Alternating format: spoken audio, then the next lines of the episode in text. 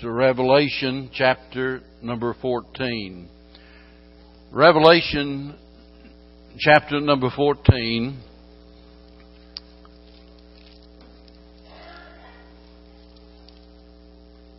This chapter seems to conclude the third account of the tribulation pictured in the book of Revelation. If you'll remember the very beginning, I stated uh, that I believe there are four separate pictures given of the tribulation period, and I say that because each section ends with the end. That is the coming of the Lord, and we saw that in chapter number six, and where we had a panoramic view of uh, all of this time up until the end, and the Lord comes back and we had a parenthetical chapter for explanation in chapter 7, but then we had a second picture in chapter, uh, chapters 8 through 11, and then the third picture began in chapter number 12 and ends with this chapter tonight. And so, as we go through here, I want you to notice that the scene changes from earth to heaven. We've been focused on things of the earth in our previous study, but now we look into heaven, as it were, where seven angels appear. Each angel with a message of things to come. It has been suggested by one commentator that this chapter is something like a table of contents of the things in the remainder of the book. And I think that's an interesting comment and uh, right spot on, in fact. And so in this chapter, before we look at the last account of the tribulation, it's like he's giving us just these seven snapshots of what we are about to look at. The first, the first vision that John sees is, begins in verse 1 down through verse 5. And I want you to notice the scene. Let's read all five verses and then we'll comment. I looked and lo, a lamb stood on the Mount Zion and with him a hundred and forty and four thousand, having his father's name written in their foreheads. And I heard a voice from heaven as the voice of many waters and as the voice of a great thunder. And I heard the voice of harpers harping with their harps, and they sang as it were a new song before the throne and before the four beasts and the elders, and no man could learn that song but the hundred and forty and four thousand which were redeemed from the earth. These are they which were not defiled with women, for they are virgins. They are they which follow the Lamb whithersoever he goeth. These were redeemed from among men, being the firstfruits unto God and to the Lamb, and in their mouth was found no guile, for they are without fault before the throne of God. Now, notice in verse number one, the scene. And in this scene, notice our attention is called to a lamb. Well, surely no one would doubt the fact that this speaks about the Lord Jesus Christ. John the Baptist said, Behold the Lamb of God which taketh away the sin of the world. And over and over again he's likened to a lamb and so this is a picture of Christ himself. And notice that in this scene, he sees the Lamb, notice on Mount Zion, and evidently this speaks of the heavenly Zion. This is why it's so important when we study the Bible that we compare Scripture with Scripture instead of just isolating a particular verse and in, in doing so, we might surmise that this is speaking about the earthly Mount Zion, where in fact, if you read in the book of Hebrews, chapter 12 and verse 22, it speaks there about the heavenly Mount Zion. Uh, maybe to better illustrate that is the fact that when we think about the Old Testament tabernacle and later on the temple, that those were mere pictures of the heavenly tabernacle, you see. And so they, they were a, a crude illustration of what the real thing is like. And so when we talk about Mount Zion, here we see a picture in heaven of the Lamb of God. And notice what it says here. It says they heard and learned a song. And well, that song, of course, is the one that he mentions in verse number three, and we'll get to that in just a minute. But then it says that they were redeemed from the earth, verse number three, and verse five says they were before the throne of God. And so you put all of that together, and obviously this Mount Zion is speaking about a place that there is near to the throne of God. And so it is a, it is a poetic vision of the ultimate triumph of the 144,000 Jews who were sealed during the tribulation period. Now that's the scene, but here's the song. Verse number two and three. And notice the vibrations of the song. He says, were as rushing waters. And then the volume of the song was as thunder. If we go back to Revelation chapter 5, and you don't need to turn there, but in that chapter, in verses 8, 9, and 10, John saw a much larger chorus representing all believers, but notice here, that in this particular scene, he speaks of the 144,000 tribulation Jews. These are the 144,000 that were saved by the grace of God during the tribulation and that through their evangelistic efforts, according to chapter number 7, they were able to win great multitudes of people to the Lord Jesus Christ. And so in, in, in here we find that, that this is their song. Back there in chapter number 5, we see the words are given. But here, uh, the words are not given. So we see the scene in the song, but look at verse number 4 and 5 again, and here's the picture of the saints, because notice it says they were redeemed from the earth. That's in verse number 3. And notice there are five characteristics. He says they are virgins, that they were not defiled with women. The word virgin simply means pure or chaste. And, and here it's speaking more than anything else about their spiritual purity amid the ungodliness of the day. If verse 4 is taken literally, there would be only men among the 144,000. And I don't know that we can make that assumption and say of the 144,000 uh, Jews that are saved and sealed, it's only men, no women. I, am I'm, I'm not going there anyway. And uh, so, if you want to apply that, you know, strictly, uh, that's what the case would be. But if you make reference to their spiritual condition, the fact that they maintain their purity, and remember, Remember when this is. It's during the tribulation, that most awful period upon the face of the earth, which is evidence that we can live godly regardless of what the circumstances are. Look at verse number four. Not only they are pure, but they are obedient. It said they follow the Lamb whithersoever he goeth. So they are separated from the world, but separated unto Christ. By the way, there's a big difference. You can be like a monk in a monastery and separate yourself from all of the evil things of the world and never do anything for the Lord Jesus Christ. And that's not at all what God intends. It's one thing, you know, to say, well, I don't do this and I don't do that and so forth. It's another thing to do the things that we're commanded to do. And so here we see not only have they maintained their purity, but also their obedience. And then notice they are identified as the first fruits. That indicates that the 144,000 Jews introduced there in chapter number 7, they were the first fruits of the tribulation saints.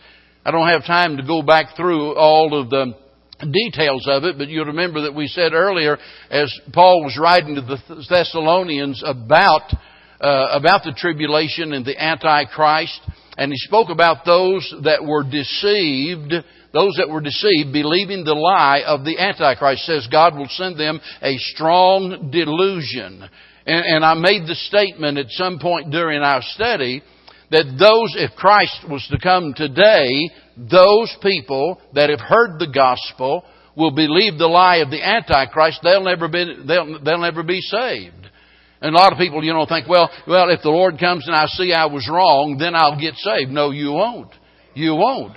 Because when, when that time comes, you're going to believe the lie of the Antichrist. So the first people saved during the tribulation are, who? 144,000 Jews. Obviously people that have not heard the gospel, the Jews that have believed in, in, well, whatever, but, but no doubt believe perhaps in the historical religion of the Jews and so forth, but have rejected, uh, you know, the, the, the prophecies concerning Christ, but during that time they're going to be saved and they are the first fruits because there are going to be a great multitude out of every nation, kindred, tribe, and tongue. Revelation chapter number 7. And I want to re-emphasize what I said in chapter number 7.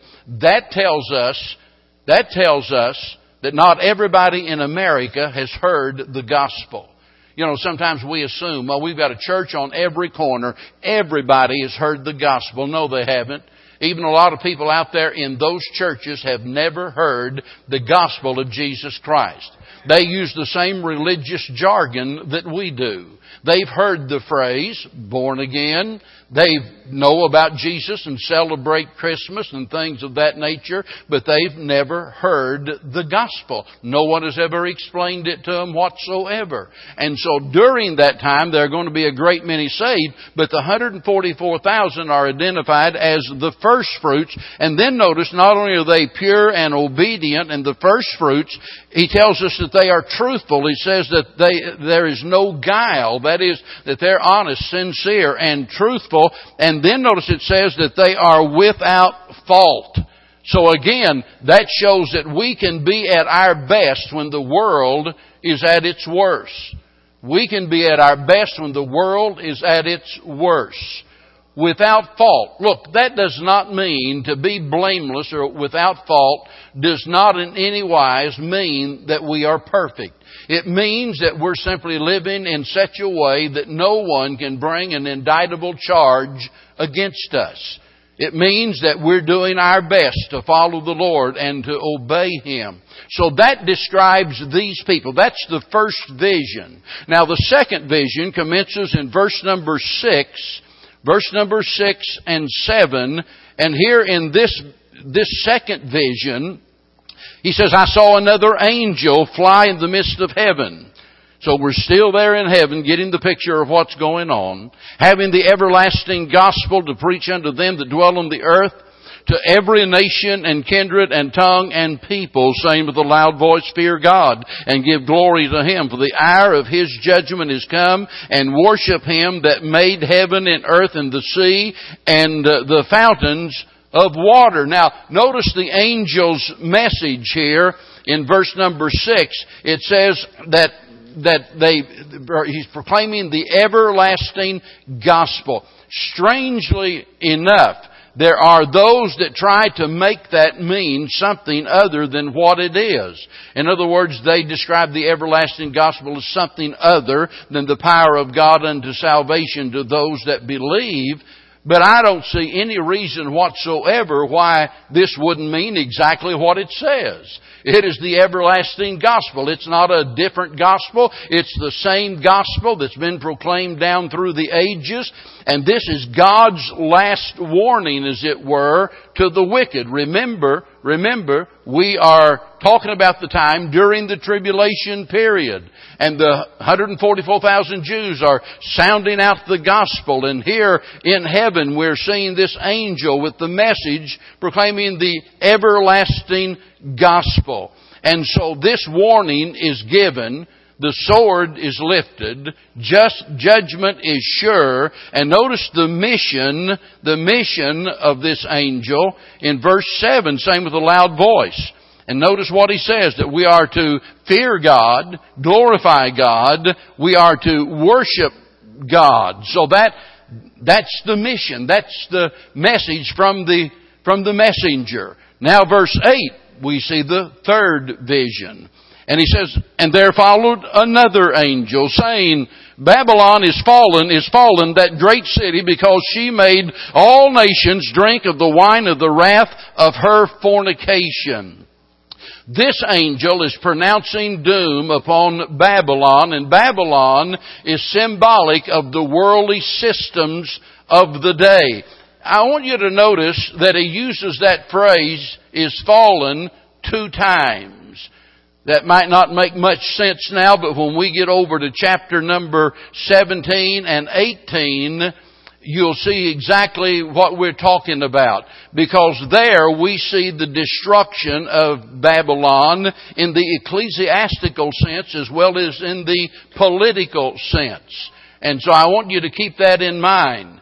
We talked about the two beasts, right? The Antichrist. The Antichrist, of course, is going to be the man in charge, as it were, of the political system of the world, the revived Roman Empire. He'll be the man with his hand on the button to send, you know, the, uh, start a nuclear warfare. or whatever, but, but also there was the false prophet, speaking of the religious aspect of the system in that day. So we have the political system and the ecclesiastical or the religious part of the system. And so when he talks about Babylon is fallen, we'll go into detail when we get to chapter 17 and 18 where he describes that. But for now, I just want to call that to your attention. The good news is, in this vision, and because of this, we receive a word of assurance that regardless of how settled in his position the Antichrist might seem to be, regardless of how much power he might seem to have, regardless of how many people that might supposedly follow him, you can rest assured when it's all said and done and the smoke is cleared and the battle is over, we win. He loses. That's the whole point here. Because Babylon will have fallen. Now, beginning in verse 9, we see the fourth vision. And he says, uh, verse number 9, and the, and the third angel followed him saying with a loud voice, if a man worship the beast and his image to receive the mark in his forehead or in his hand, the same shall drink of the wine of the wrath of God, which is poured out without mixture into the cup of his indignation, and shall be tormented with fire and brimstone in the presence of the holy angels and in the presence of the Lamb. And the smoke of their torment ascendeth up forever and ever, and they have no rest day nor night, who worship the beast and his image, and whosoever receiveth the mark of his name. Here is the patience of the saints. Here are they that keep the commandments of God and the faith of Jesus. And I heard a voice from heaven saying unto me, Write, Blessed are the dead which die in the Lord from henceforth. Yea, the Spirit, uh, saith the Spirit, that they may rest from their labors and their works do follow them. And I looked, and behold a white cloud, and upon the cloud one sat like unto the Son of Man, having on his head a golden crown, and in his hand a sharp sickle. So this is the fourth vision here in this chapter. Now remember the former angel announced the doom of this godless system upon this earth, but this this angel is focused in on the doom of individuals who reject God. And notice that even in those evil days, as I mentioned a while ago, there are those who, look at verse number 12, keep the commandments of God and the faith of Jesus. Isn't that, isn't that good to know that, you know, sometimes we feel like we're all alone, everybody else has forsaken the faith. Look, God always has a remnant of people and you can depend on that. And notice it says, their works do follow them. And that gives us another evidence that we're talking about tribulation saints, because when the Bible speaks about the present day saints, we are always told that their works go before them. Right? Uh, in every instance, it speaks about those of us living now, the saints of God, says, and their works go before them. But here it's speaking about their works do follow them. So he's speaking about the tribulation the, saints and the fact that their works are going to follow them, their faithfulness is going to pay off. And look at verse number 13, because he assures us here that amid the terrible torments of the tribulation, notice this, blessed are the dead which die in the Lord from henceforth. Now there's two reasons why they're blessed. Number one is rest. Number two is rewards. And we could go on and make a long list of all of the benefits of being born again and the blessings of, you know, knowing that you're going to heaven. But blessed are the dead which die, notice, in the Lord. That's the whole key right there. That die in the Lord. If you're not in Christ, why, you're going to end up in hell. But those in the Lord, notice he says they are blessed from henceforth. If we go back to the book of Daniel, he tells us that the Antichrist, this is in chapter 7 verse 25, he, he uses a phrase there to, to speak about the difficulties that the saints are going to go through during the tribulation. And he says in that verse that the Antichrist shall wear out the saints of the Most High. He's going to wear them out. I, I mean, he's going to wear us as it were to a frazzle. But they're blessed in the sense that they're going to find rest. And then he makes this statement in chapter 12, and they that be wise shall shine as the brightness of the firmament, and they that turn many to righteousness as the stars forever and ever. And what does he say here? Our, their works do follow them. Put all of that together. You have rest and rewards. He says the Antichrist is going to wear out the saints, but they're going to find rest. And he says, they, they that be wise shall shine as the brightness of the firmament in heaven, and they that turn many to righteousness, he tells us here, that as a result of that, they shall shine as the brightness of the stars forever and forever. In, in other words, there's going to be some lasting effect. There's going to be some glorious reward as a result of you and I being soul winners and turning others to righteousness. The wonderful thing, and nobody ever said it better than the apostle Paul when he wrote to the Corinthians in chapter number 15 of the first letter. And, and, and he, he tells us there that, uh, be steadfast, unmovable, always abounding in the work of the Lord for as much as ye know that your labor is not in vain in the Lord. Isn't that great?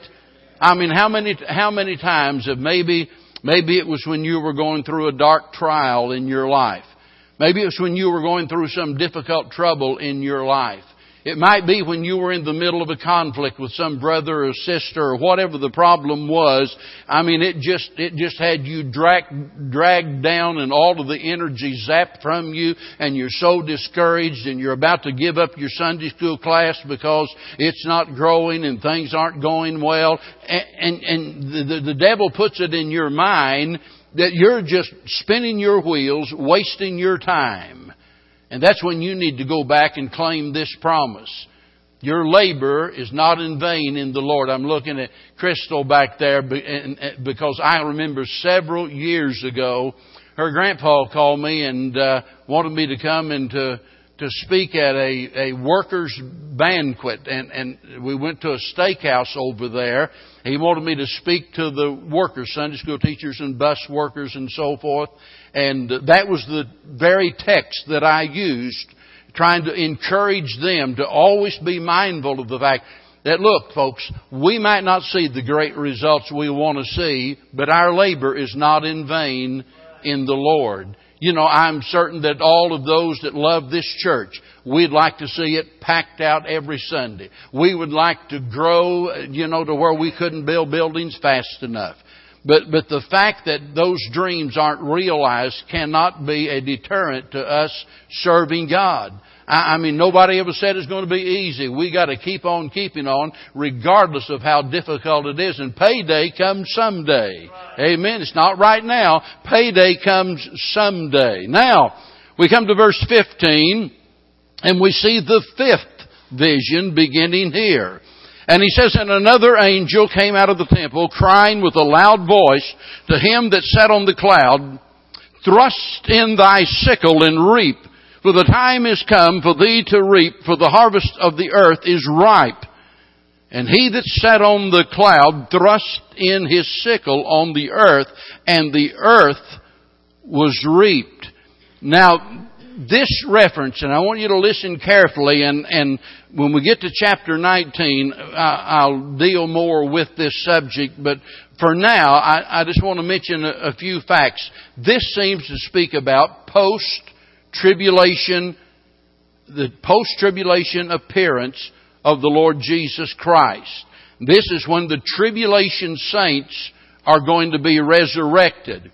If you go to chapter number 20 and verses 4, 5, and 6, it tells us that there will be a resurrection of the saints 1,000 years before Christ. Had the first resurrection mentioned there in that section been the saints that are raptured before the tribulation, the time difference would be 1,000 and what? Seven years, right? Because that would include, that would include the time of the, of the tribulation. Now I know probably some of this you totally confused right now. This is not making any sense whatsoever, but it will, believe me, later on. I, I just want you to see that at the end of the tribulation, there's going to be an appearance of the Lord Jesus Christ, and there's an evident difference between what we speak of as the rapture today, when Jesus could come at any moment. By the way, if he came right now, for example, the Bible doesn't say he's going to come to earth and set up his kingdom. Doesn't say his feet's going to touch the earth. He's going to come in the clouds of the air. All of the saints are going to be called up to meet him in the air, and we'll go to be with him. It's different. It's different than when he comes at the end of the tribulation. And when he comes at the end of the tribulation, the, those tribulation saints that have died are going to be resurrected and again meet him in the air, but they immediately come right back, as it were, to this earth to be with him upon the earth. And we see a difference as we compare this with chapter number 19, because in chapter 14, notice he's sitting on a cloud, but in chapter number 19 it says he's riding a white horse. Here he carries a sickle. There he carries a sword. Here he wears a crown. There he wears many crowns. Notice here he comes for the saints. But in the other picture, in chapter number 19, he comes with his saints. So when we, so when we compare all of these scriptures, it appears that Jesus will descend on a cloud. The tribulation saints are going to be resurrected, meet him in the air, come right back to this earth. And at, at, at that time, he commences what we commonly call the millennial, the 1,000 year reign of Christ here on this earth. And uh, we'll talk more about that later. Now, now, you, you see it, look, it just gets better and better and better when you consider what the Lord's going to do. Notice the sixth vision, and that's in verse number 17. And notice he says in this vision, another angel came out of the temple, which is in heaven, he also having a sharp sickle. So after the reaping of the tribulation saints, that by reaping, I'm talking about their removal from what's going on. Another angel comes to reap those that are wicked, and that brings us to the seventh vision immediately as this angel comes to reap. And he says in verse 18, And another angel came out from the altar, which had power over fire and cried with a loud cry to him that had the sharp sickle, saying, Thrust in thy sharp sickle and gather the clusters of the vine of the earth, for her grapes are fully ripe. And the angel thrust in his sickle into the earth and gathered the vine of the earth and cast it into the great winepress of the wrath of God. And the winepress was trodden without the city and blood came out of the winepress, even unto the horse's bridle, by the space of a thousand and six hundred furlongs. Notice this angel gives the command for the other angel to thrust in the sharp sickle. Again reminding us that nothing happens without God's permission. Everything is either caused or allowed by the Lord. And notice he says as he thrusts in the sickle, it's to gather the clusters of the of the grapes. Now remember, this is the judgment of those that are unsaved at that time. Where are they clustered? They are clustered around the Antichrist. They have received His mark, the mark of the beast. They are clinging to Him as it were. And in that day they're going to be gathered and the picture is that of putting the grapes in a wine press and then the, the blood of the grape being pressed out. And in this case, it's the blood of those that have rejected the Lord Jesus Christ. All of this is a picture of what we often refer to as the Battle of Armageddon. And we're going to talk a lot about that. And this is at the end of the tribulation. This is when Christ destroys the Antichrist and his armies. And we'll talk about that later on. But there again, we have the assurance from God's Word. Notice the blood flows to the horse's bridle for a thousand and six hundred furlongs. And there in that valley, the valley of Armageddon, in that day, when, you know, isn't it amazing that even though it's obvious uh, from the works of God that Jesus Christ is indeed who He claimed to be, and isn't it obvious you know, that he's going to do what he said that he would do, and still people resist him. Going back to chapter 6 where we ended our study in that chapter. And we talked about the fact that these people have witnessed the fulfillment of prophecy and the four horsemen come on the scene and all of these things happen and Jesus comes and when he comes at this time, what happened? They hide themselves from him. Instead of running to him with a repentant heart, they hide themselves and cry out for the rocks and the mountains to fall on them and to hide them from the face of the Lord Jesus Christ. It just goes to show you that regardless of what happens, regardless of how God might manifest Himself to mankind, there are going to be those that are not going to believe regardless of the amount of evidence. I mean, after all, they buried our dear Savior, and after three days and three nights, He got up out of the grave, and the world still doesn't believe. Amen? So, you know, regardless of what you and I do, there are going to be those that are going to reject our message. And remember, you know, we preachers tend, and you've heard me say, that sometimes the most miserable times of my life have been on Sunday afternoons because Sunday morning, you know, I'd stand behind the pulpit and I would preach with great expectation of seeing a soul saved, somebody join the church, somebody get right with God, somebody be encouraged, seeing something happen, nothing happened. And, and, and so all of your dreams are dashed to pieces and you go home, you know, and you're depressed because nothing happened. And it's easy to get discouraged. And, and uh, you know, a, a, a lot of times, and believe me, and I know from observation and experience that sometimes preachers get to the point that they just throw up their hands and quit. They, they resign. I, I can't tell you how many preachers I've known that preached a few years and because their dreams were not realized, they gave up on the ministry. But it doesn't just happen with preachers, it happens to all of God's servants. You'll remember when Jesus went to Nazareth and said he could do there no mighty works there. Now think about that. Jesus Christ himself couldn't do anything there. Why? Because they were, their hearts were hardened and they rejected him. And you mark it down, you mark it down in spite of all of this. There at the end of the tribulation, Satan is going to have this mighty army, as it were, standing in opposition against Christ and His followers. The good news is we win. We win. I, you know, it's always hard to know how to end a service. I was thinking this morning about Caitlin and the fact that she had made a profession of faith, she had presented herself for baptism, she had done all of those things, and yet she was unsaved. And every time that happens, I can't help but wonder how many others are there in the church in that same condition. And tonight, as, as, we, as we think about this picture of horrible, awful terrible judgment to come upon unbelievers.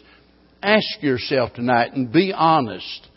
Look, I, I, I don't get a raise just because, you know, every time somebody makes a profession of faith, you know, it ups my salary. It, does, it doesn't help me any way whatsoever except the joy of knowing that you have it settled in your heart that you're a child of God and that you're safe because your name is enrolled in the book of life. If you're here and you don't know beyond a shadow of a doubt that you're saved, you need to settle that tonight.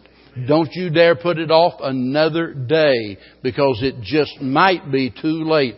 The day, the time of salvation, the day of salvation is now. The Bible says today is the day of salvation. If you haven't trusted Him, you need to do that. If you've been saved and you're not serving Him, you need to get serious about it because this picture that we've looked at here tonight speaks about those that are doomed and, and, and listen to me. Listen to me. That very well could be some of your friends and your relatives, those that are lost, those that for now, for now, we have an opportunity to reach. And let's take advantage of that and do all we can to win them to Christ while we can. Let's stand together. Father, I pray tonight that you'll use your word to accomplish your purpose. And dear Lord, if there are those here tonight that have never truly been born again, and even though they've made a profession of faith and been baptized and joined the church and maybe even involved in the church, Lord help them to not live another moment in fear and doubt, not knowing for certain that they've been redeemed. Help them tonight to have the the, the courage and convict them by your Spirit tonight and draw them to yourself that they might be born again. And may each and every one of us be mindful tonight of the great importance of us doing what we can while we can to reach those that are lost before it's too late. For we beg it in Jesus' dear name. Amen. While we stand and as we sing tonight, if God has laid something on your heart, would you come? You don't have to say a word to me. It might be that you just want to come and pray for your unsaved loved ones. I don't know. But whatever it is God would have you to do, let's do it now while we sing.